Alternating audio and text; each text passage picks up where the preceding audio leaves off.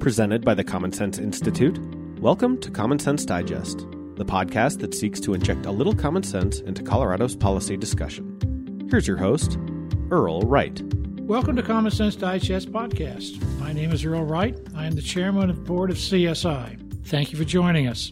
Today, we are going to explore the topic of our state's economic recovery in face of high inflation. And many of us know that we just had a recorded national inflation of 7.5%. I'm joined by CSI's Vice President of Policy and Research, Chris Brown, and CSI's newest team member, Dr. Stephen Byers, who's just joined us as a senior economist.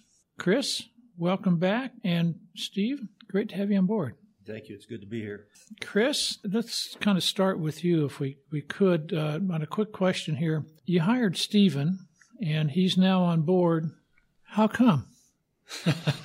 we, we finally needed to get serious in our research, Earl. No, it's, it's so a, we now have a real PhD doing economic research. Is that what you're saying? I'm, I'm yeah. Th- you know, we we've been able to tackle a lot, tackle a lot of issues, and we have a great, you know, a tremendous team at CSI, and and have done some, you know, great work over the last. 11 years. Uh, but this is a, a, really a next evolution in being able to both sort of increase the depth of our work and investigating a few areas in economic research that that we may have been lacking and the breadth of the work in terms of the number of issues and types of issues we can take on and produce that can really help inform Coloradans, elected officials, business leaders, and voters. Well, it seems to me, uh, it, having been here from the beginning, that uh, what we're doing with uh, Stephen Adding and with the research that you've done is we're saying, hey, we're making even a bigger commitment to the state of Colorado, so that we can use Absolutely. the so we can use the econometric modeling and uh, Stephen's background uh, to uh, dig even deeper into issues and maybe even take on broader issues from an economic perspective. Stephen, you know, it's a pleasure to have you with us. Um, tell us a little bit more about yourself. Well, it's a pleasure to be here, Earl. Um, CSI's fact based, nonpartisan approach to economic analysis suits me, and I look forward to working on issues that CSI is working on uh, with regards to Colorado and its economy. How about giving us uh, 50 words or less on some of the economic uh, issues you've worked on in the past and uh, positions you've held? Okay. Um, I began my career in economics uh, in federal banking and securities regulation, securities markets regulation, and then moved on to the realm of litigation support, uh, precisely or specifically uh, cases brought before the U.S. International Trade Commission. Uh, these involved anti-dumping cases, patent infringement. Uh, my most recent experience involved nonprofit a nonprofit organization consisting of manufacturing, agriculture, labor, consumer, and citizen interest groups, where we conducted research on the U.S. economy, exchange rates, international trade, and tariffs. We also advocated for leveling the playing field for domestic producers so they can compete with heavily subsidized foreign producers. So you're doing some pretty heavy international as well as domestic economic analysis. Yes, it was. Um, we were particularly focused over the last four years during the Trump administration on the impact of tariffs on U.S. competitiveness. Looks to me, Chris, that we've got ourselves, uh, uh, what do you say, another arrow in our quiver to help us be even more effective. Um, Stephen, let me start with you. The questions, all right? This is, uh, in our opinion, uh, a pivotal time in our state's uh, economic history. You know, we're coming out of the pandemic, and we talked about. Uh, we still are on a path of recovery from the pandemic. At the same time, we're experiencing inflation, as I mentioned before, at levels not seen in the past 40 years. Uh, you have an interesting and varied background. You already mentioned it banking, litigation, regulation, international economics, domestic economics, public policy.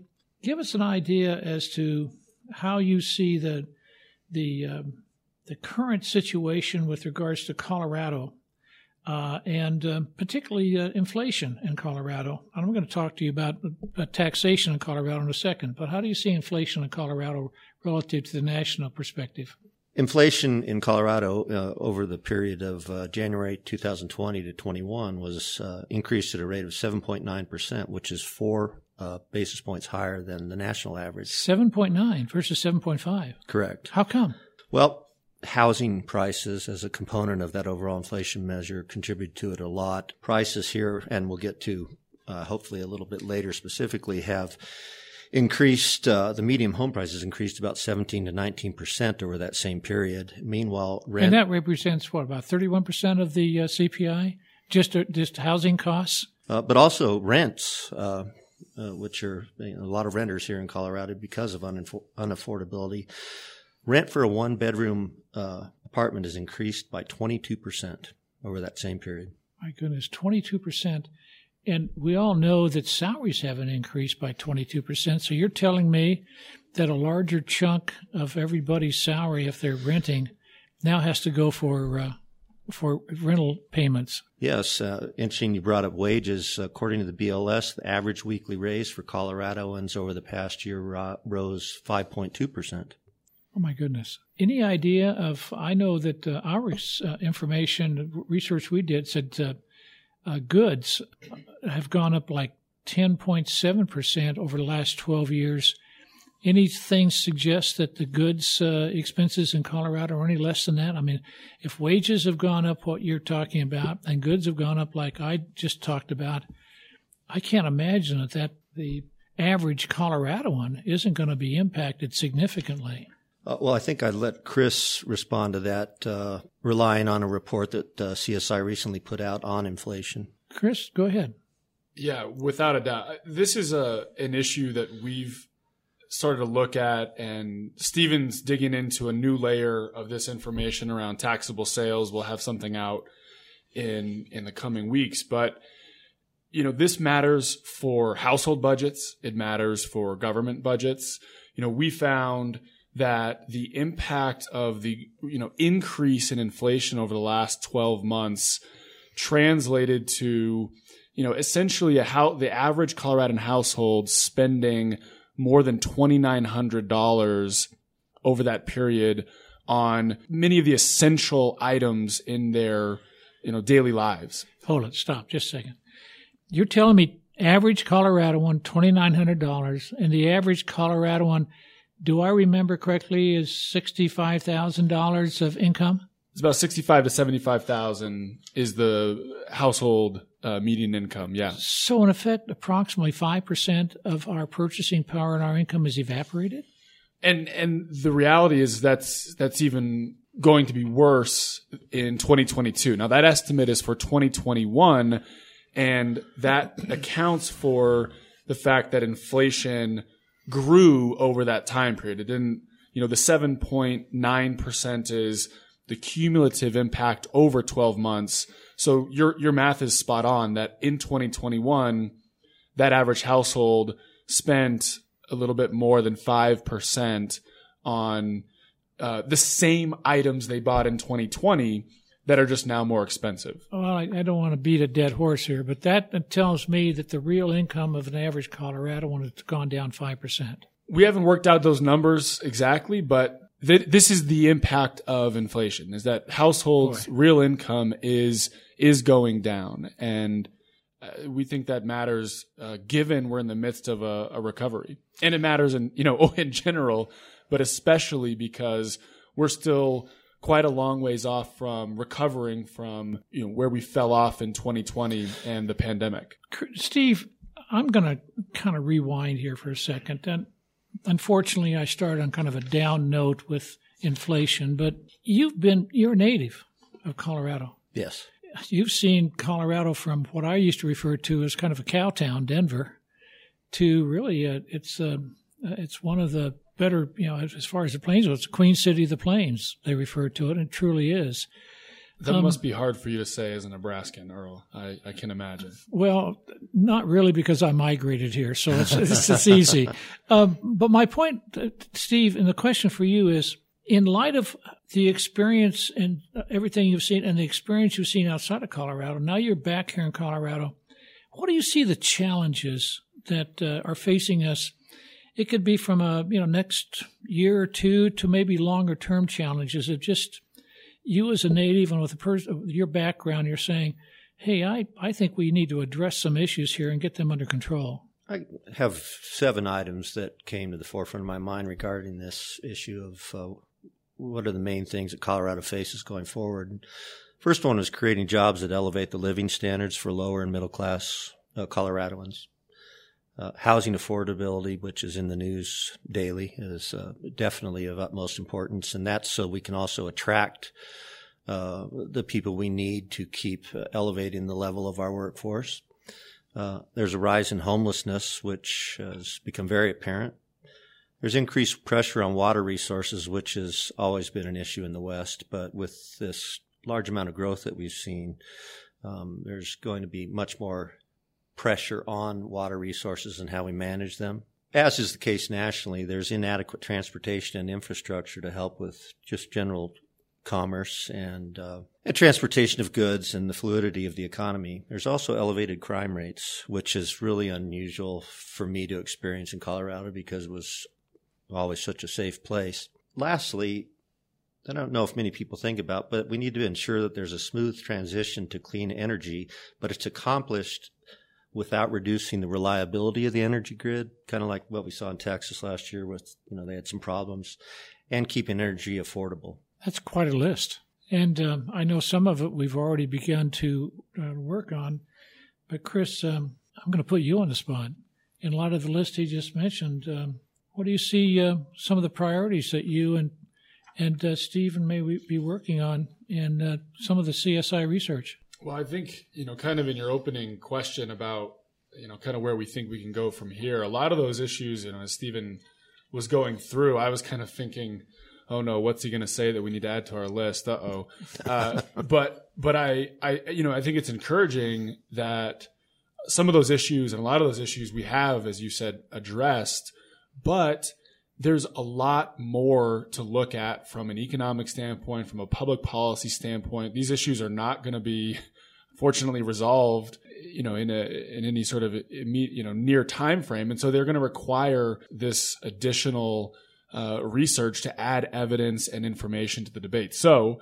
Uh, I think you know I'm encouraged because uh, those issues are very much on our radar. We've in the last couple months put out some good work around crime.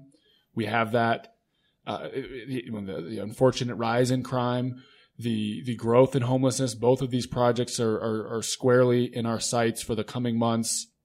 Housing affordability, something we've we've looked at, and two of our research fellows, Evelyn Lim and Peter LiFari, have been actively engaged in in conversations in terms of pushing their ideas and uh, some of the, the ideas and solutions that are bubbling up in the state capital and sort of helping to engage on uh, what the true impacts and how those might improve the the housing formula. So I think you know as Coloradans we we all can see a lot of these issues as being priorities and it's a matter of having timely analysis that can be actionable and insightful for for our elected officials, for voters to understand, you know, what the pathway out of some of these problems might be. The issues that you mentioned uh, the analysis that we've done, I don't think one one of those issues is not uh, is is not before, or I should say, every one of those issues is before the state legislature at the present time. On the crime issue, uh, we're talking about certainly the issue of drugs and uh, and the the law that changed that to some extent that may have contributed to the uh, current crime issue. And, and, and we had this unfortunate issue with regards to the five deaths in fentanyl, uh, which to some extent has to go back with, hey, wait a minute, there's a leniency with regards to how much that a person can have, be it four grams versus two grams. Four grams is lethal, whereas two grams may be less lethal, but it's still, it's still bad. But the point is, is that, that information is being used in the affordable housing as a priority with the legislature. So, yeah, congratulations to you and your team with regards to the issues. Chris, I want to go to you for a second, if I could. On uh, we're talking about the economy and things that need to be done. What are you tracking at the present time with regards to the recovery and where we are, and your lack of optimism or your optimism that you may have? I may come across more sour, but I, I generally am optimistic about the ability for uh, you know Coloradans and innovation to prevail. You, you mentioned the legislature. We talked to, talked about a little bit in our last episode, and, and as you just you know brought up, two of the top issues I think that uh, have have bubbled to the top of the list for both the Republicans and, and Democrats in, in the legislature has been affordability and crime. And you know, this issue of affordability has many dimensions. I think this issue of inflation and housing go into that. But the the important thing to keep in mind is is where we are in this recovery. We still are one and a half percent down in terms of total employment levels from where we were at the end of 2019. So we're almost at the two year anniversary uh, of the start of the pandemic and the worst months in terms of job loss. And we are still one and a half percent down from where we were. Now we are projected to You're recover. talking about participation rate is no, I'm talking total job level. total job level one and a half percent below. That's a large number then if you're taking the entire population. It's it is it is. It's more than forty thousand jobs were still down at the current rate. We do expect April May timeframe to recover to a level of the total number of jobs that we had again at the end of 2019. However, our population has also grown. Our workforce has grown. And so the projections from the state and other sources at the moment don't show Colorado recovering in terms of a population adjusted employment level until beyond 2022. That's astounding to me in light of what's going on in the economy, the shortages of jobs. I can tell you that in our own firm, you know, we're scrambling to find uh, people for various positions in our own firm. What's happening? Why why aren't those jobs being filled? Is it the service industry? Uh, COVID fears? What do we have going on? Well, I'll, I'll turn to Stephen on some of the what he's looked at and some of the sectors he's he's looked at. I think some of the sectors hardest hit, accommodations, you know, those that serve recreation, certainly are still down. Underlying all of this is also a huge pullback and, employment levels reduced in the mining sector, which includes oil and gas, which is another element to this that I think is especially detrimental to to Colorado relative to some other states. Stop, stop on the oil and gas. We have 94 to 97, 98 dollar a barrel at the present time. The Permian Basin is going crazy. We have uh, oil rigs out now at previous high levels, and you're telling me that in Colorado we are still being impacted. What's going on that we wouldn't see the oil and gas services recover? a lot of dimensions to this. You mentioned the national uh, and global market, which I think for a period in 2020 and through part of 2021 was certainly impactful on investment.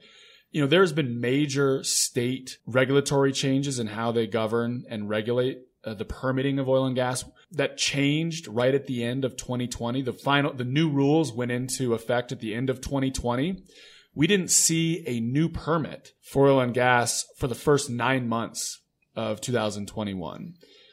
Uh, not a single one. And that's, again, not the only factor, but that is a, a huge component to the investment and job base and sort of secondary impacts on industries across some regions in Colorado that, again, I think is has been hidden in some of this uh, broader economic data. Stephen, you've, you're well versed on the entire economic issue, but give us a sense, if you would. One of the measures of our health, we just found, you know, what Chris said, we're still under the employment level you would expect. But how's the state doing with regards to tax collections? Is that kind of a sour note too, or what's going on? Uh, no, it's not a sour note. There is a lot of positive uh, news, but uh, with just a few. Uh, few sectors that are hurting. Uh, let me begin by saying that we are getting ready to put out a study on this, but we cannot uh, complete it until the official statistics on December's taxable sales for Colorado come out the week of March 4th. So, following that release, we'll complete our study and issue it. Uh, taxable sales, for those who don't know, are those sales that are eligible for state and local taxation. And we find that they're a good measure of consumer and business activity. So, what we've seen so far, uh, and I'll put this caveat on, we did estimate what December taxable sales would be using historical changes from November to December over the last five years. So I've got what I would consider to be a good estimate of what December sales would come in at. Now let's look at taxable sales by industry and by county, but first we'll look at the overall. Economic activity as proxied by taxable sales have rebounded in 2021 by 21.2 billion, which is a 19.2% increase over 2020. Numbers. Now that follows a COVID related contraction in taxable sales of a negative $1 billion. It's $963 million, which is about a negative 1 change in 2020. So COVID definitely reduced uh, economic, economic activity as measured by taxable sales in 2020. Uh, but looking at taxable sales by industry first, uh, despite an overall increase in statewide taxable sales, the recovery was unevenly distributed among 31 industrial sectors as reported by the Colorado Department of Revenue. You say unevenly distributed? Yes. Okay. I'll address that right now. The 2021 change in taxable sales vary from a decrease of minus 4.6% in finance and insurance to an increase of 68% in administrative support and waste management and remediation services. So you've gone from negative 5 to 68%, uh, you know, in two very different sectors. Not all industrial sectors have recovered to the level of 2019 taxable sales. The following sectors taxable sales are below 19 levels. Mining, quarrying, oil and gas was down 180 million. The information sector is down 740 million. Finance insurance is down 60 million. Real estate and leasing is down 110 million. Now, I would think that some of that has to do with uh, elevated prices of rents and housing. Accommodation and food services has rebounded 29% in 2021, but it's still $1.5 billion lower uh, than it was in 2019. I think we can attribute this to the fact that under the COVID related restrictions that were put on the economy in 2020 and 21, many of the accommodation and food service businesses simply closed their doors. That was all very sobering. Also, very, you know, in light of what you said, Chris, on the energy sector and mining, I guess, and the lack of jobs, and those, uh, all the ones that are down that, that uh, Steve mentioned, suggested to me they're pretty good paying jobs. Yeah, in general, though, those sectors certainly have jobs that are paying above above median wages. One, uh, you know, to put some interesting good news on this is one sector that has been extremely robust is non-store retail taxable sales. Think internet sales. So My these. Goodness. This will surprise you. 2021 taxable sales totaling $9.2 billion from non store retailers have tripled since 2019. Holy cow. This in large increase is due to two factors. One is increased internet purchases, but secondly, it has to do with reporting. As a result of the Colorado Department of Revenue, as of December 1st, 2018, requiring all businesses who sell goods to con- customers in their state to assess sales tax based on the customer's address, not the location of the business selling the item. Could that be a significant contributor to our sales tax for the year? Yes, it is. We do have uh, the amount of contribution. Well, it's an additional $6 billion uh, right off the top. This contributed to about 5% of the overall.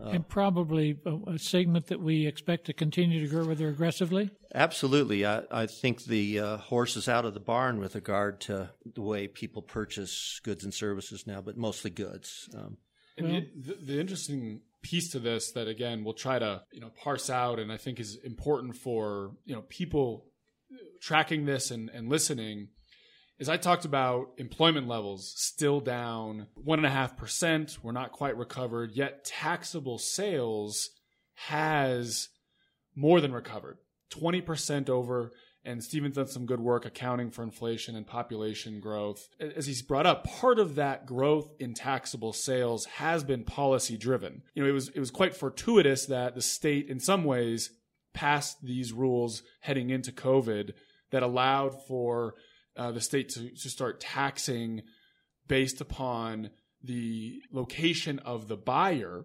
This so is for online purchases. For online purchases. Yes. And that happened prior to 2020. And could you imagine, you know, the sort of impact we might face in terms of tax revenue should that not have become law, given the changes we've seen in consumer behavior over the last year? So that's had a profound impact. But but it's it also reflects activity in terms of where that that production of those goods and services is occurring that is outside the borders of Colorado. So that's why the, the jobs here have not recovered yet the tax base because of our somewhat new ability to capture a revenue stream from activity, that production that's occurring out of state. It's offsetting and and we're seeing a net positive. Now, Stephen may correct me a little bit here. He stared at this more than I have, but it, it's a it is an interesting piece of this to look at and compare to where we're seeing the jobs. Well, uh, this kind of segues from some of the work I was doing for domestic uh, producers competing against foreign producers who were heavily subsidized is with an increase in internet sales and people purchasing from entities outside of Colorado, you need to start looking at the competitiveness of the Colorado producer relative to producers in the rest of the state that are competing for the same product markets. That's something that I think would be interesting to look at in the future. And what could policymakers, uh, the legislature, and so forth do, uh, maybe with tax code and uh, you know other regulations to make sure that Colorado businesses can remain competitive? That's a really interesting question. It comes back to kind of it goes to the uh, international trade question of comparative advantage. So often, you know, what comparative advantage do we have or can we create here to enhance jobs and are we losing a comparative advantage by some of our public policies? I don't know. I, I think that's something maybe is worthwhile considering, or am I going astray, Steve? You've captured my thoughts exactly. I think that we need to look at what what are the industries in Colorado that provide the most bang for the policy dollar, and what are the industries that are creating high paying jobs? What are the industries that are producing the most uh, amount of tax revenue for the state of Colorado and for local jurisdictions. And policy needs to take those uh, demographics into account and focus their efforts on aiding those industries who are doing well, but also bolstering those who aren't. Seems to me you're talking about public policy, regulation, and taxation. And uh, it's a pretty heavy plate, Chris, to uh, try to try to lift and carry forward. Stephen, I'm not going to let you off the hook here for a second. We started off by talking about inflation. How much is inflation impacting the sales numbers that you're seeing? Okay, uh, let me reiterate that the nominal change in taxable sales in 2021 was 19.2%. When you take into account, and I'll stepwise through this, when you take into account the change in population and look at taxable sales per capita, that increase was 15.6%. If we then adjust that taxable sales per capita by inflation and take in, take it into account, that number is reduced to 7%. So what we're seeing here is that inflation had a large impact on the price of the goods sold, which is increasing the taxable sales. Okay, you did mention that before, but I appreciate you uh, uh, going over that again. The issue with regards to Colorado uh, kind of is is somewhat being impacted by um, what's going on nationally. And um, I'm going to ask myself a question and answer it, okay? We have uh, an issue with uh, domestic inflation at the present time.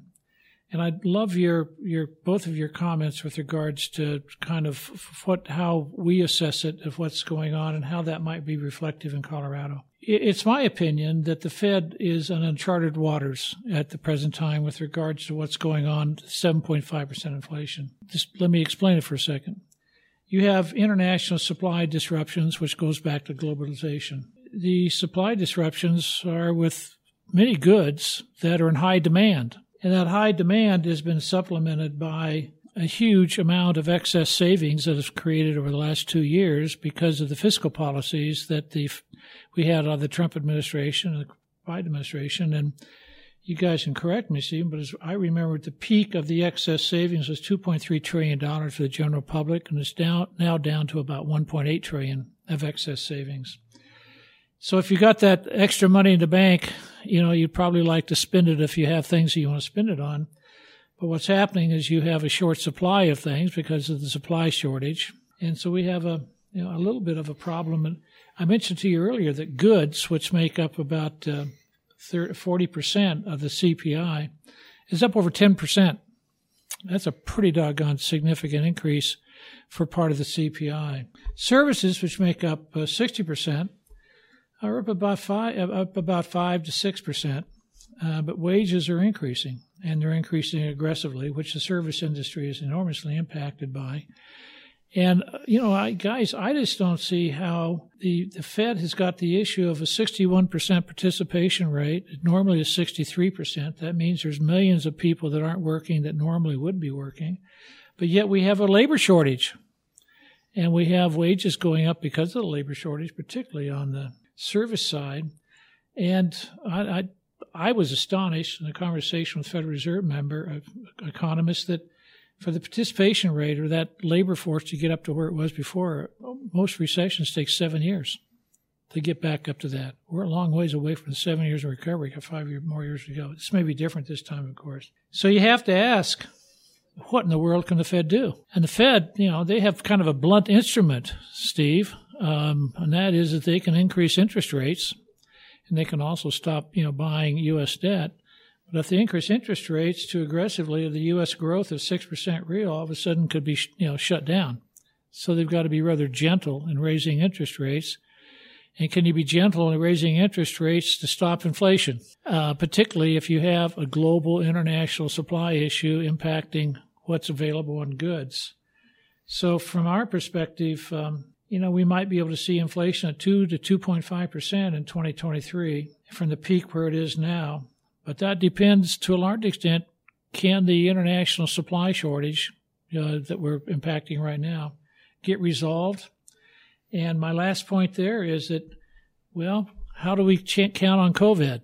Because if you have a zero policy, tolerance policy in Asia, where a large part of our imported goods come from, they have decided that they'll shut down ports, shut down production, whatever is necessary to control the spread of COVID. So it seems to me we don't much control that, whereas COVID has that. So even though we think the things that the Fed can do domestically could get us down to two to two and a half percent, uh, maybe even three percent inflation, uh, how quickly that occurs to some extent is out of our control, and got some pretty tough headwinds in front of us. So even though we're optimistic, we can probably get it under control eventually.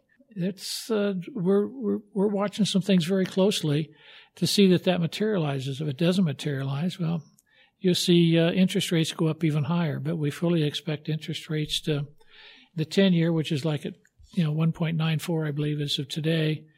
It, uh, if we get to two to three percent inflation, by definition, the 10 year has to go up 100 to 150 points, which means that that's going to impact uh, mortgage pricing and and uh, probably uh, the financial markets probably more than you wanted to hear from me, Steve, but I'd be glad to have your thoughts as to how what I just said may impact how you see Colorado being impacted.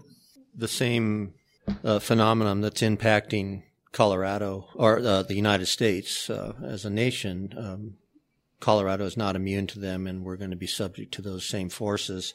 Uh, the demand side of this, uh, this inflation problem is really interesting this time because it's a supply side issue and a demand side issue. And if you've had macro 101, uh, you would understand that you know the Fed can uh, impact the demand side of the equation as well as fiscal policy can. But the Fed, with their blunt instrument of interest rates and now quantitative easing, um, a reduction in that will increase the long term of the long uh, term of the yield curve and the short side will go up as the discount rate goes up. This is going to impact demand uh, quickly. And historically, we've seen that Fed efforts to reduce inflation tend to result in recessions.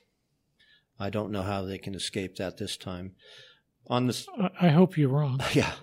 On the supply side, I find it's really interesting because I look at the United States as, and even Colorado as having an opportunity here, and that is to start repatriating some of the production that we've shipped overseas back to the United States.